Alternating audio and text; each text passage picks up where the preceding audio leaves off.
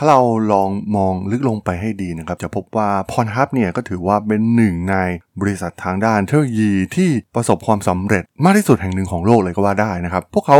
มีรูปแบบของแพลตฟอร์มไม่ได้ต่างจากสิ่งที่ YouTube ทำแต่ว่าเน้นไปที่คอนเทนต์ลามกอนาจารเป็นหลักนะครับซึ่งแน่นอนว่ามันมีทั้งคนที่เห็นด้วยและคนที่ไม่เห็นด้วยนะครับรวมถึงเรื่องราวเบื้องหลังอีกมากมายที่เกิดขึ้นกับเว็บไซต์แห่งนี้นะครับเป็นสารคดีชุดใหม่จาก Netflix เองนะครับที่เกี่ยวข้องกับเรื่องราวของ Pornhub ที่ไต่ขึ้นมาจนสู่จุดสูงสุดของวงการนี้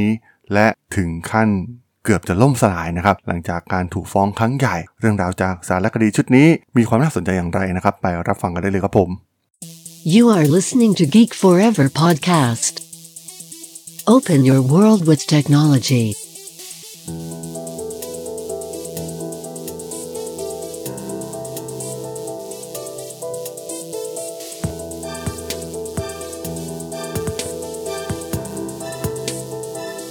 This is Geek Talk.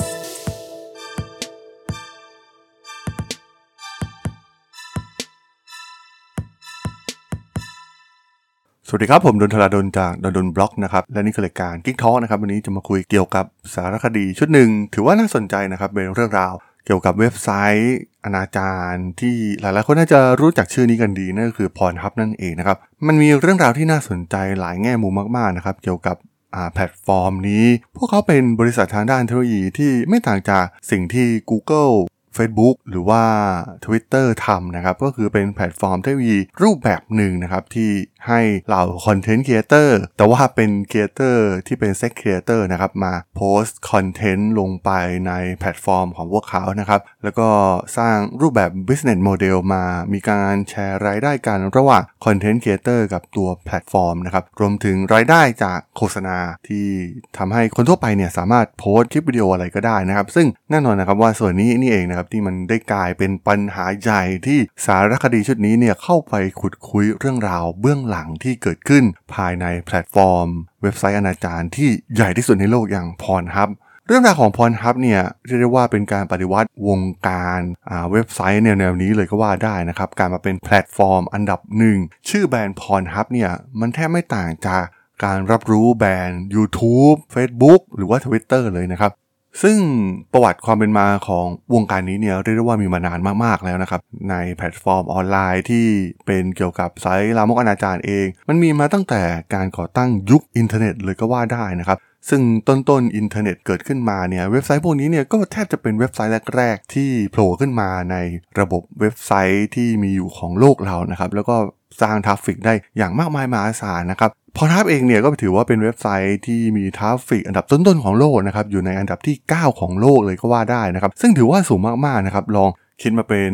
รายได้เนี่ยมันก็สูงมากๆอยู่แล้วนะครับเมื่อมีผู้ชมเข้ามาจำนวนมหาศาลแล้วก็ดูเหมือนว่าเขาจะตั้งตัวเป็นแบรนด์ที่ค่อนข้างชัดเจนแล้วก็ไม่ต้องไปหลบหลีกอะไรนะครับเปิดเผยต่อสาธารณชนอย่างมีความชัดเจนมากๆมีการสร้าง business model รูปแบบพรีเมียมรูปแบบแชร์ revenue กับทางฝั่งของครีเอเตอร์นะครับซึ่งมันก็ไม่ต่างจากสิ่งที่ YouTube ทำนะครับก็คือมีการแชร์ส่วนแบ่งรายได้จากโฆษณาหรือว่ามีการสมัครสมาชิกพิเศษนะครับในการเข้าถึงคอนเทนต์แบบพรีเมียมซึ่งโมเดลธุรกิจอะไรต่างๆเนี่ยถือว่าทาง Pornhub ปฏิวัติอะไรหลายๆอย่างนะครับในโลกของเว็บไซต์ทำนองนี้นะครับซึ่งก่อนหน้านี้เนี่ยมันก็มีเว็บไซต์ต่างๆมากมายนะครับเราจะเห็นได้ว่าโอ้โหมันเยอะมากๆนะครับแล้วก็บางเว็บไซต์ก็ถูกแบนไปแม้กระทั่งในประเทศไทยเนี่ยก็แบนไปหลายๆเว็บไซต์แม้กระทั่ง Pornhub เองก็ถูกแบนในประเทศไทยแต่ปัญหาก็คือมันก็เกิดเว็บไซต์อื่นๆขึ้นตามมาเป็นดอกเห็ดนะครับซึ่งแน่นอนว่ามันเอาคลิปของใครมาก็ไม่รู้นะครับเป็นการละเมิดลิขสิทธิ์มากมายนะครับมาอัปโหลดเข้าไปนะครับเว็บไซต์ของประเทศไทยเองหรือว่าเว็บต่างชาติเองนะครับที่มันดูเหมือนว่าเจ้าของจะได้รับส่วนแบ่งรายได้ไปเต็มๆนะครับไม่ได้แบ่งรายได้ให้กับเหล่าครีเอเตอร์ตัวจริงนะครับซึ่งในวงการอุตสาหกรรมหนังทำนองนี้เนี่ยมันก็มีอุตสาหกรรมที่มีขนาดใหญ่อยู่แล้วนะครับรูปแบบเดิมเนี่ยอาจจะสร้างเป็นสตูดิโอมีการจ้างนางแบบนายแบบมาถ่ายทำเป็นเรื่องเป็นราวนะครับแต่ว่าเมื่อเกิดPornhubขึ้นมาเนี่ย เราคอนเทนต์ครีเอเตอร์รายเล็กๆเนี่ยก็สามารถที่จะหารายได้ง่ายยิ่งขึ้นนะครับแล้วก็สามารถได้รับรายได้แบบเป็นกอบเป็นกำมากยิ่งขึ้นซึ่งดูเหมือนว่า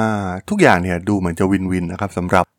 เครือข่ายของเว็บไซต์เหล่านี้นะครับเพราะว่า Pornhub เองเนี่ยถือว่ามีส่วนแบ่งรายได้ให้กับเราครีเอเตอร์ได้อย่างเหมาะสมแล้วก็ทำให้ครีเอเตอร์เนี่ยลืมตาอ้าปากได้นะครับไม่ต้องไปปากกัดตีนถีบเหมือนในอดีตอีกต่อไปรวมถึงเจอปัญหาต่างๆมากมายนะครับในแวดวงอุตสาหกรรมเว็บไซต์พวกนี้ในอดีตที่มันมีปัญหาทั้งเรื่องการเอาเปรียบในเรื่องของค่าตัวต่างๆนะครับรวมถึงมีการกดขี่ข่มเหงมากๆนะครับในอุตสาหกรรมในยุคก่อนแต่ว่าหลังจากที่Pornhubปรับรูปแบบโมเดลเนี่ยทุกอย่างก็ดูเหมือนจะดีขึ้นแต่ว่าสารคดีชุดนี้เนี่ยไม่ได้ฉายเรื่องราวส่วนหนึ่งที่ถือว่าน่าสนใจนะครับเพราะมีการตีพิมพ์เรื่องราวหัวข้อที่มีชื่อว่า The Children of Pornhub นะครับซึ่งเป็นการรายงานเรื่องการข่มขืนการล่วงละเมิดทางเพศวัยรุ่นที่โพสต์บน Pornhub นะครับ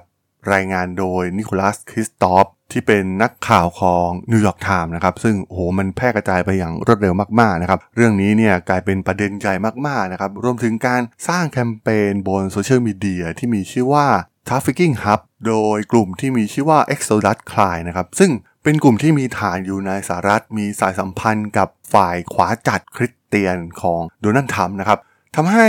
ทาง MindGeek เจ้าของ Pornhub เองเนี่ยทำการแบนการอัปโหลดทั้งหมดจากผู้ใช้ที่ไม่ผ่านการยืนยันนะครับซึ่งแน่นอนว่าเรื่องนี้เนี่ยเหล่านักแสดงเหล่าครีเอเตอร์เซ็กครีเอเตอร์หลายคนก็เรียกร้องมานานหลายปีนะครับเพื่อป้องกันการละเมิดลิขสิทธิ์มันเป็นปัญหาใหญ่ที่คาราคาซังมาอย่างยาวนานนะครับในแวดวงนี้เพราะว่าเมื่อก่อนเนี่ยใครๆก็สามารถที่จะอัปโหลดวิดีโอใดๆก็ได้นะครับซึ่งหากวิดีโอ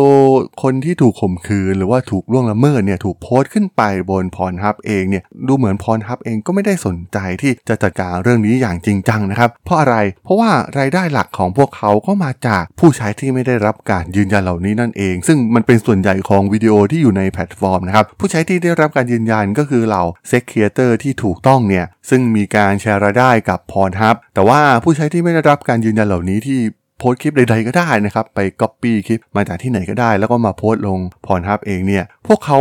ไม่ได้รับรายได้จากทาง Pornhub เพราะฉะนั้น Pornhub เองเนี่ยสามารถสร้างรายได้เต็มๆจากโฆษณากับวิดีโอเหล่านี้นะครับนั่นเองเป็นสาเหตุสำคัญนะครับที่ทำให้ Pornhub เนี่ยไม่จัดการเรื่องนี้อย่างจริงจังจนเกิดประเด็นใหญ่ขึ้นมานะครับถูกเรียกร้องผ่านแคมเปญในเครือข่ายโซเชียลมีเดียนะครับมีการเดินขบวนประท้วงมากมายดาราผู้มีอิทธิพลหลายๆคนนะครับต่างเข้ามาสนับสนุนแคมเปญนี้นะครับสุดท้ายมันเป็นการบีบให้เหล่าบริษัทบัตรเครดิตนะครับทำการแบนการชำระเงินที่ผ่านแพลตฟอร์ม Pornhub นี่เป็นจุดเปลี่ยนขั้นสำคัญนะครับทั้ง Visa Mastercard American Express แบนการชำระเงินใน Pornhub เนี่ยก็ทำให้ Pornhub เดินต่อไปแทบจะไม่ได้เลยนะครับในตอนนั้นทำให้สุดท้ายพวกเขาก็ต้องยอมตัดวิดีโอเหล่านี้ออกไปวิดีโอที่มันละเมิดลิขสิทธิ์วิดีโอที่ผู้ใช้ที่ไม่ได้รับการยืนยันโพสต์เข้ามาซึ่งถือว่าเป็นแหล่งรายได้หลักของพวกเขานะครับก็ต้องตัดออกไปกว่า 90% ของวิดีโอในแพลตฟอร์มเลยก็ว่าได้สาระดีๆนี้เนี่ยมันก็ชี้ให้เห็นอย่างชัดเจนครับว่า Pornhub เองเนี่ยก็ไม่ได้มีความรับผิดชอบเต็มที่นะครับในเรื่องของการแสวงหาผลประโยชน์โดยเฉพาะเรื่องการล่วงละเมิดทางเพศกับเด็กรวมถึงคลิปที่ละเมิดลิขสิทธิ์เองนะครับมีพนักงานหลายคนนะครับที่มาเล่าเรื่องราวที่เกิดขึ้นภายในบริษัทนะครับบริษัท MindGeek เองเนี่ยแม้จะเป็นแพลตฟอร์มที่ใหญ่อันดับต้นๆของโลกนะครับแต่ว่าขนาดของบริษัทของพวกเขาเนี่ยก็ไม่ได้มีตึกแค่ตึกเดียวนะครับอยู่ในประเทศแคนาดาไม่ได้ใหญ่อะไรมากเลยนะครับแต่ว่าสามารถสร้างรายได้ได้อย่างมหาศาลนะครับมันมีข้อมูลที่น่าสนใจอันนึงนะครับที่ถูกเปิดเผยในเรื่องนี้ก็คือในเรื่องของ moderator นะครับที่มาคอยกันกรองคอนเทนต์ที่ไม่เหมาะสมคอนเทนต์ที่เด็กอายุต่ำกว่า18ปีหรือว่าคอนเทนต์ที่มีโอกาสที่จะเกิดจากการล่วงละเมิดนะครับซึ่งเป็นเรื่องที่น่าตกใจมากๆว่า Pornhub เองเนี่ยมีเจ้าหน้าที่ในส่วนนี้เพียงแค่30คนนะครับต้องทำงานดูวิดีโอเหล่านี้800ถึง 1,000 รายการต่อวันนะครับซึ่งโหมันเป็นภาระที่โอเวอร์โหลดเกินจริงมากๆซึ่งเมื่อเทียบกับแพลตฟอร์มเครือข่ายโซเชียลมีเดียตัวอย่างเช่น Facebook นะครับพวกเขามีพนักงานที่กรอง คอนเทนต์เหล่านี้นะครับแม้โซเชียลมีเดียจะไม่ใช่แพลตฟอร์มที่เน้นไปที่อนาจารนะครับแต่ว่าพวกเขาก็ยังมีโมเดเลเตอร์ที่คอยกันกรองเนื้อหาที่มันมีโอกาสที่จะมีปัญหานะครับโดยเฉพาะเรื่องราวเกี่ยวกับเด็กเนี่ยสูงถึง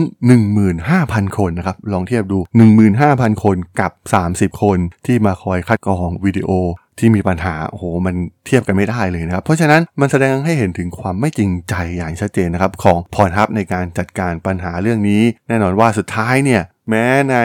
ปัจจุบันเนี่ยPornhubก็ยังอยู่นะครับรวมถึงมีแพลตฟอร์มอื่นๆอีกมากมายที่เกิดขึ้นนะครับอย่าง OnlyFans เองนะครับ OnlyFans ก็มีปัญหาในเรื่องนี้เช่นเดียวกันนะครับสุดท้ายก็ถูกแบนจากเหล่าบริษัทบัตรเครดิตเช่นเดียวกันตอนนี้ทำให้เหล่าเซ็กครีเอเตอร์เนี่ยก็ค่อนข้างมีปัญหานะครับมันก็มี2แง่มุมนะครับเรื่องสารคดีชุดนี้ที่ถ่ายทอดเพราะว่ามุมนึงเนี่ยมันก็พวกเขาก็ทำงานอย่างถูกต้องนะครับหารายได้แล้วก็มันเป็นส่วนแบ่งที่เป็นธรรมมากๆสำหรับวงการนี้นะครับมันเป็นโมเดลที่สวยงามจริงๆนะครับที่ทาง Pornhubทำการสร้างมันขึ้นมาที่มันไม่เคยปรากฏขึ้นมาก่อนในแวดวงอุตสาหกรรมนี้แต่ว่าสุดท้ายเนี่ยมันก็ต้องชั่งน้ำหนักนะครับระหว่างเรื่องของศีลธรรมเรื่องของการล่วงละเมิดที่มันมีปัญหานะครับกับการที่จัดระเบียบเหล่าเซ็กครีเอเตอร์ให้อยู่ในร่องในรอยนะครับแล้วก็สามารถที่จะสร้างรายได้แบบถูกต้องมีการเสียภาษีอย่างถูกต้องนะครับซึ่งการจัดการ Pornhub ในครั้งนี้แม้มันจะประสบความสำเร็จนะครับมันดูเหมือนว่า Pornhubจะรายได้หายไปเยอะนะครับต้องปลดพนักงานออกไปจำนวนมากเข้าสู่จุดตกต่ำอีกครั้งหนึ่งแต่ว่ามันไม่ใช่การแก้ปัญหาได้แบบสมบูรณ์แบบอยู่แล้วนะครับเพราะว่าเมื่อคนไม่ไปโพสใน Pornhub มันก็มีเว็บไซต์อีกมากมายนะครับที่สามารถทำแบบเดียวกับที่ Pornhub เคยทำได้ก็คือโพสแบบไม่มีการยืนยันตัวตนแล้วก็นำคลิปละเมิดลิขสิทธิ์คลิปที่มีการละเมิดทางเพศเด็กหรือว่าข่มขืนอะไรต่างๆนานาเนี่ยนำไปโพสต์นะครับซึ่งปัญหานี้เนี่ยมันก็ต้องแก้กันอีกนานเลยทีเดียวนะครับมันไม่ใช่เพียงแค่ปราบ Pornhub เว็บไซต์อันดับหนึ่งได้แล้วปัญหามันจะจบนะครับเพราะว่ามันเหมือนไฮดรานะครับเมื่อตัวพ่อล่มสลายไปแต่มันก็มีตัวลูกโผล่มาอีกเยอะมากมายนะครับเว็บเกิดขึ้นเป็นดอกเห็ดในยุคหลังๆนะครับซึ่งมันก็เป็นปัญหาที่ต้องแก้กันอีกนานเลยทีเดียวนั่นเองครับผมสำหรับเรื่องราวของสารคดี Pornhub Story จาก Netflix ใน EP นี้เนี่ยผมก็ต้องขอจบไว้เพียงเท่านี้ก่อนนะครับสำหรับเพื่อนๆที่สนใจเรื่องราวทางธุรกิจเทคโนโลยีและวิทยาศาสตร์ใหม่ๆที่มีความน่าสนใจก็สามารถติดตามมาได้นะครับทางช่อง Geek Forever Podcast ตอนนี้ก็มีอยู่ในแพลตฟอร์มหลักๆทั้ง Podbean Apple Podcast Google Podcast Spotify YouTube แล้วก็จะมีการอัปโหลดลงแพลตฟอร์ม Blogdit ในทุกๆตอนอยู่แล้วด้วยนะครับถ้ายังไงก็ฝากกด follow ฝากกด subscribe กันด้วยนะครับแล้วก็ยังมีอีกช่องทางหนึ่งในส่วนของ Line แอดที่ @thradol @thradol สามารถแอดเข้ามาพูดคุยกันได้นะครับผมก็จะส่งสาระดีๆพอดแคสต์ดีๆให้ท่านเป็นประจำอยู่แล้วด้วยนะครับถ้าอย่างไรก็ฝากติดตามทางช่องทางต่างๆกันด้วยนะครับสำหรับใน EP นี้เนี่ยผมต้องขอลากันไปก่อนนะครับเจอกันใหม่ใน EP หน้านะครับผมสวัสดีครับ